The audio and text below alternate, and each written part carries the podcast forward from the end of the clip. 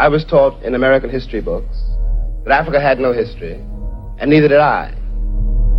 That I was a savage, about whom the less said the better, who had been saved by Europe and brought to America. And of course, I believed it. I didn't have much choice. Those were the only books there were. That's James Baldwin nearly 60 years ago from a clip of his conversation with conservative thinker William F. Buckley. It was 1965, and the two were in a debate at Cambridge Union. Listening today in 2024, Baldwin's words still resonate.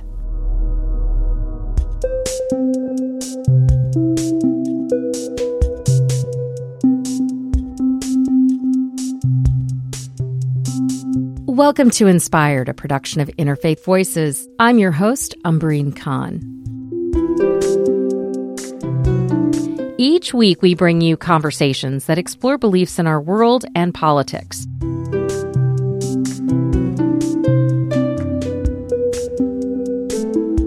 This week, as the nation commemorates Dr. Martin Luther King Jr., we are exploring the spirituality of two pillars of the liberation movement for civil rights we begin with James Baldwin, born into a Pentecostal family in the Harlem of the 1920s.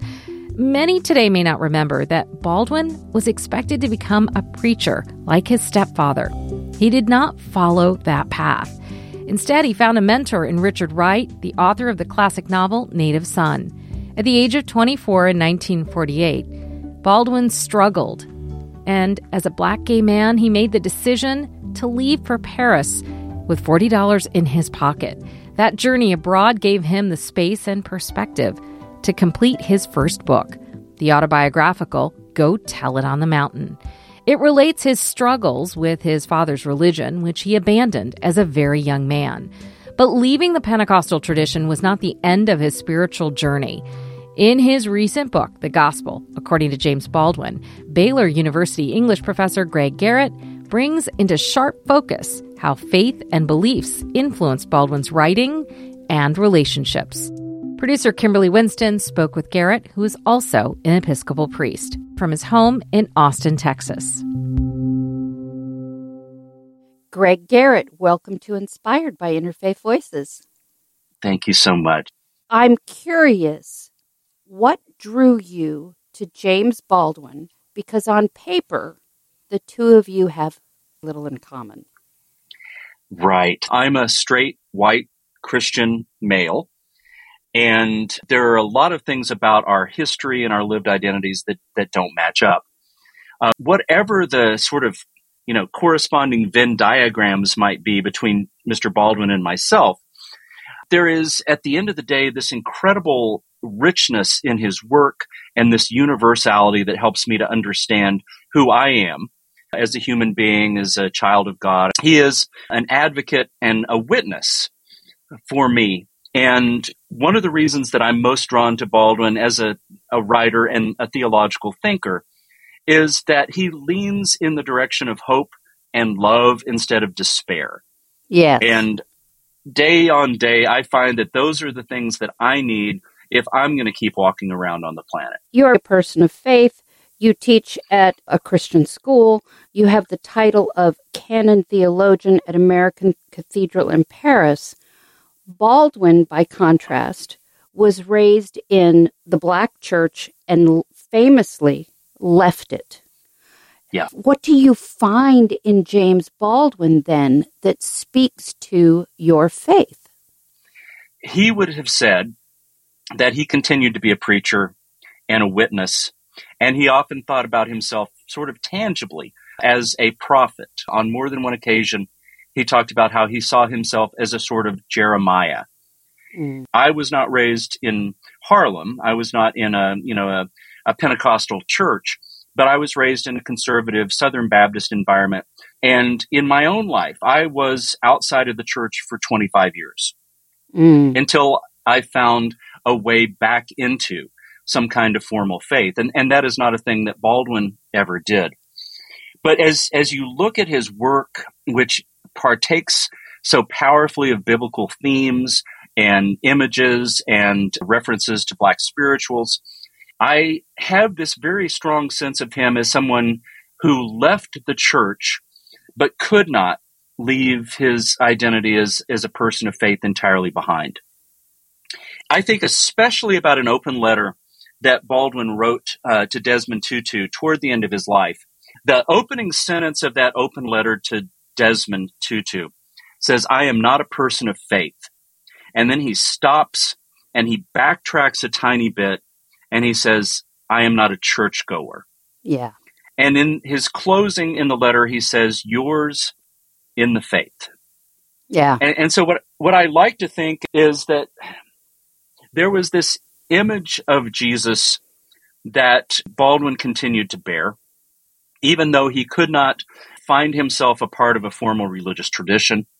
And, and I like to think that if Baldwin had had the benefit of James H. Cone or mm. Kelly Brown Douglas or any of the great black liberation theologians, if he had known that there were these options for being a person of faith that didn't match up in that way that he found soul killing and repressive, then I, I, think that there might have been these possibilities. And throughout his life, there were a couple of images and ideas that he continued to reflect on. Uh, the idea of the New Jerusalem and the idea of the the welcome table.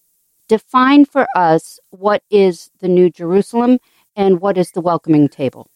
In the Christian tradition, there is this idea of the New Jerusalem. It's the idea that Jesus came to inaugurate a new way of being that is not yet complete and may not be complete in this reality. Mm. And so this this idea, this hope that we are going to arrive in a place that is better, more just, more loving than the reality that we are a part of right now. So that that is the idea behind the New Jerusalem. And then the welcome table is particular to Baldwin, but it's also particular to me because I came back to faith in a historically African American church. There is a, a beautiful black uh, spiritual called I'm Going to Sit at the Welcome Table.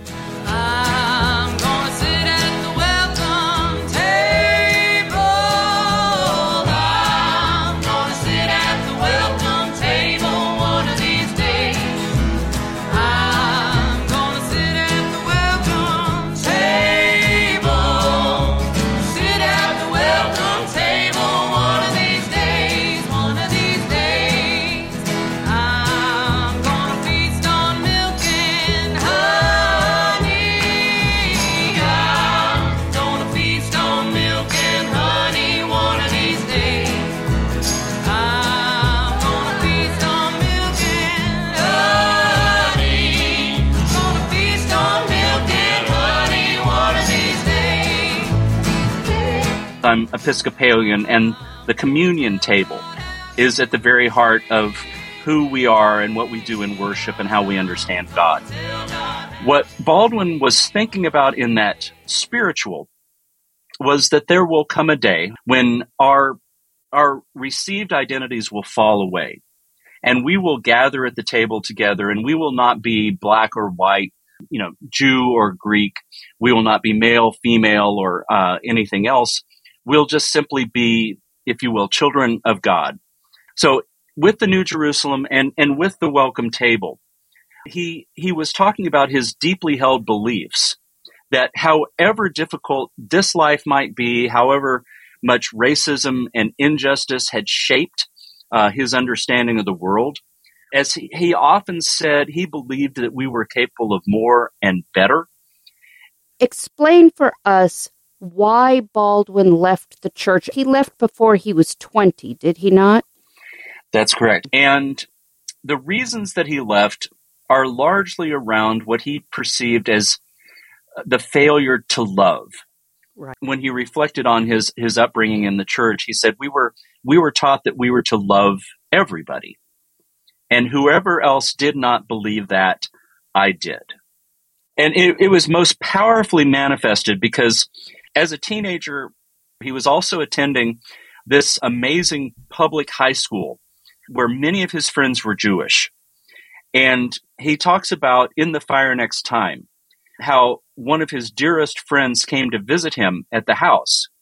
And his stepfather asked him if his friend was saved. Right. And and what he said was no, he's Jewish. And his father took umbrage and slapped him. And Baldwin talks in The Fire Next Time about how finally the the dividing lines had been drawn for him. And he asks, Am I supposed to celebrate the fact that this good person who I love is supposed to be doomed, is supposed to be condemned to hell? That doesn't feel like love to me. Right. And Baldwin realized that he no longer believed in this exclusive gospel, if you will, that that condemns so many people who don't follow it.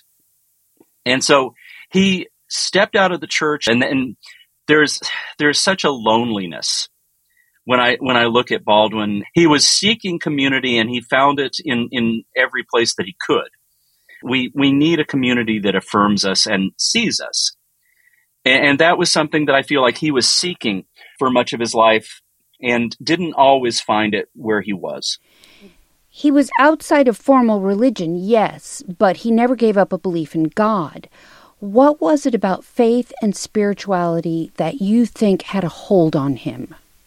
I think the big piece for him was that as he looked at the world, he understood how many things were not working and all the different ways in which people failed and the hierarchies and the injustice and the racism. What, what he was saying to his nephew James, uh, reflecting on the racism of white people, was he was talking about how white people are trapped in an in their own way in the racist history of America.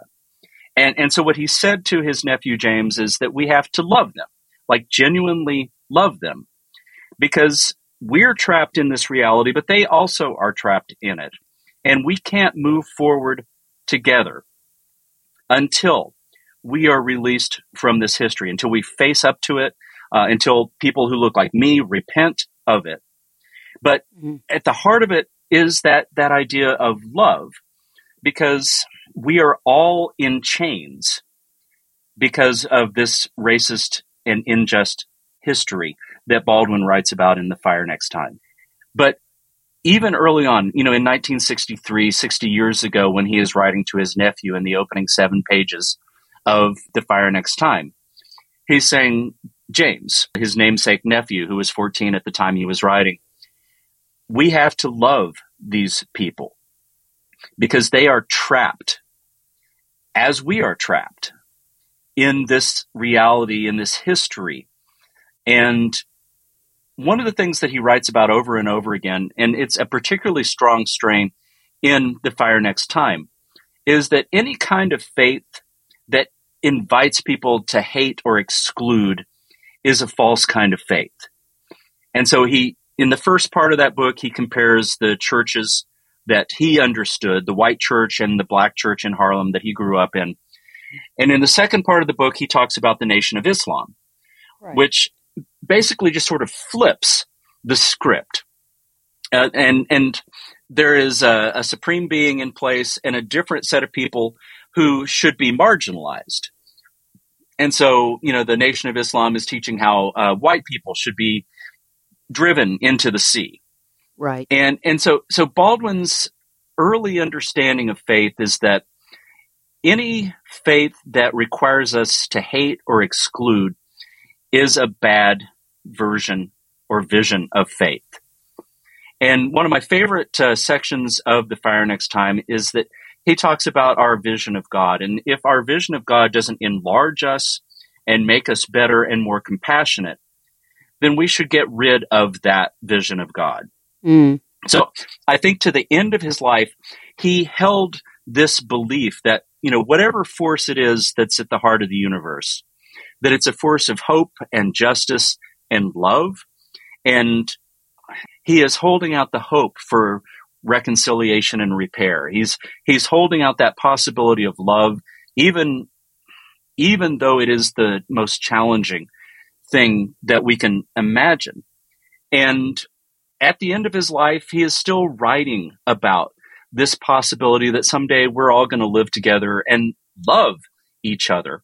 Mm. Every age is an age of Baldwin. Yeah. And so he he speaks into the age of Trump in mm. a in a way. He's spoken to the age of Kennedy in a way.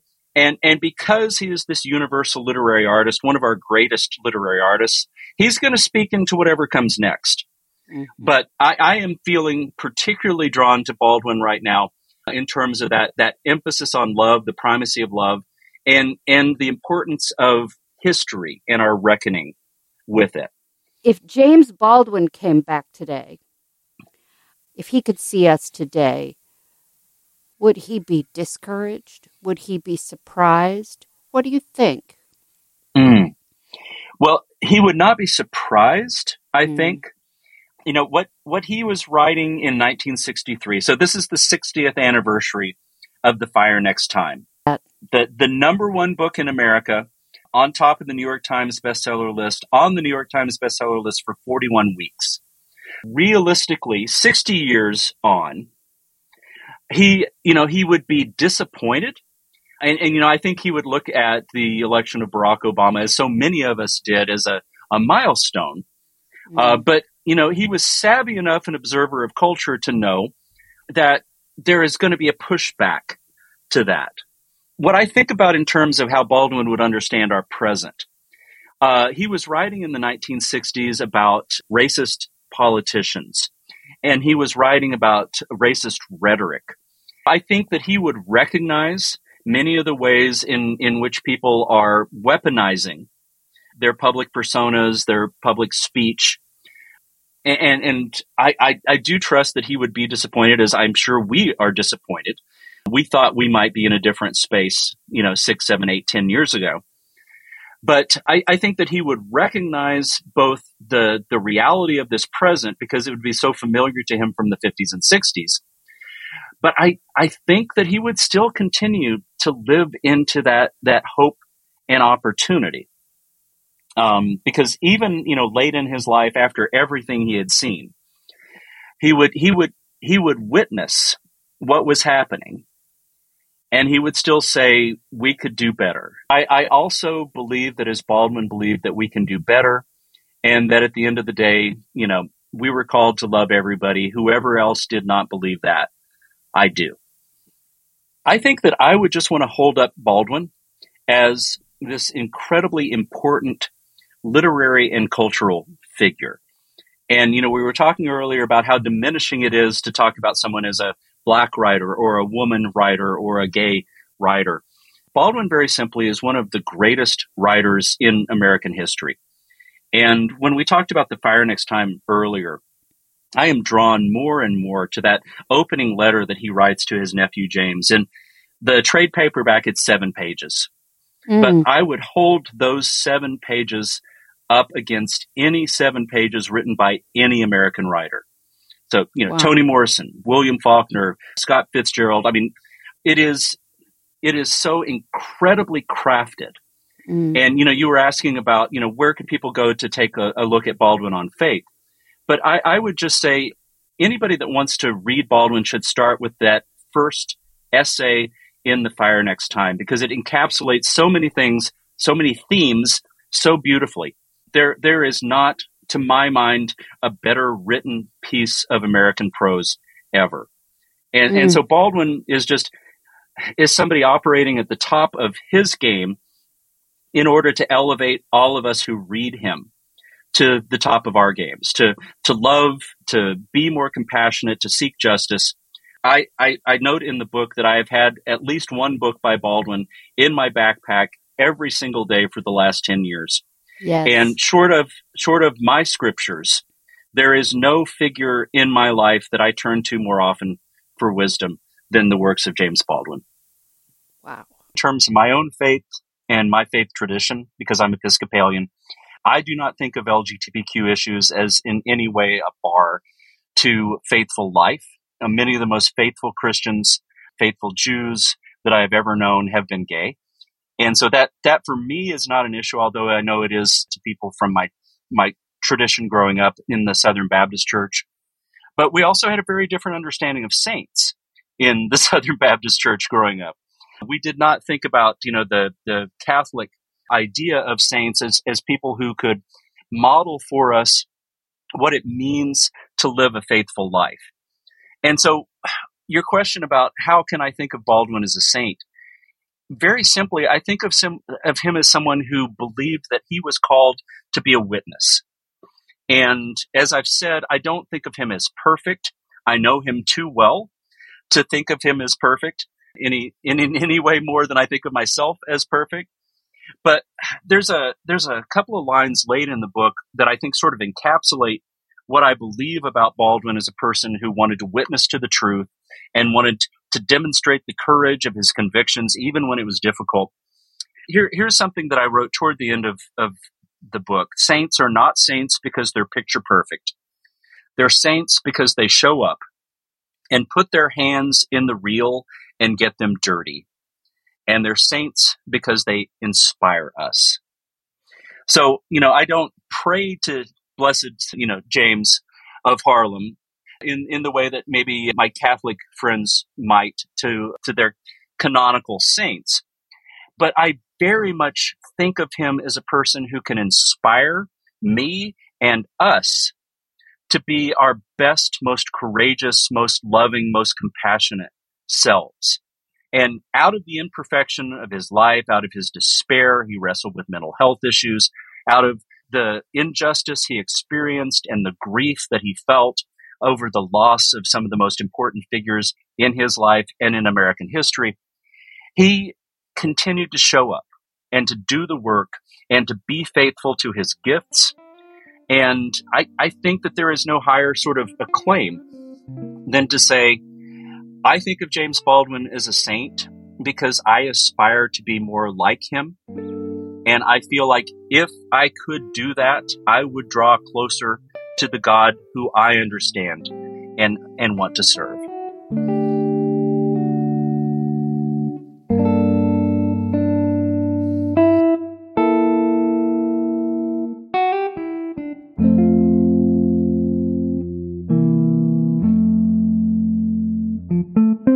We've just heard producer Kimberly Winston's conversation with Baylor University English professor Greg Garrett.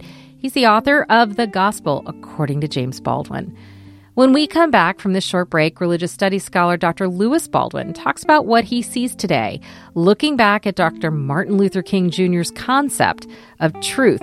It's a subject he explores in a book released in 2023 that examines how King used the metaphor of the arc for both justice and truth. Stay with us. I'm Umbreen Khan, and this is inspired by Interfaith Voices. Stay with us.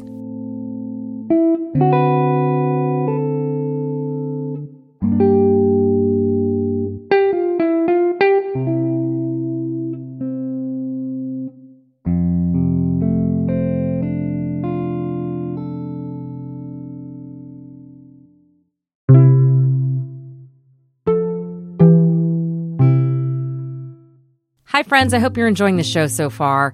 I just want to say thank you. Thank you for listening. Thank you for being part of our community. I don't know if you know this, but we are on the air all the way from Richmond, Virginia to Ketchikan, Alaska, and in so many places in between. We're a national show, and we are a small and mighty team committed to bringing you stories and sounds from around the world that convey not only the diversity and the pluralism of our country, but the beliefs that are shaping our world, our politics, our culture, and the ideas that sustain us and inspire us to think about where we are going. And that brings me to this question. If you value us, if you enjoy listening and appreciate what you're hearing, I want to ask you to take a moment to consider becoming a sustaining member of Interfaith Voices or make a one time donation at interfaithradio.networkforgood.com. That's interfaithradio.networkforgood.com. Thank you, and let's get back to the show.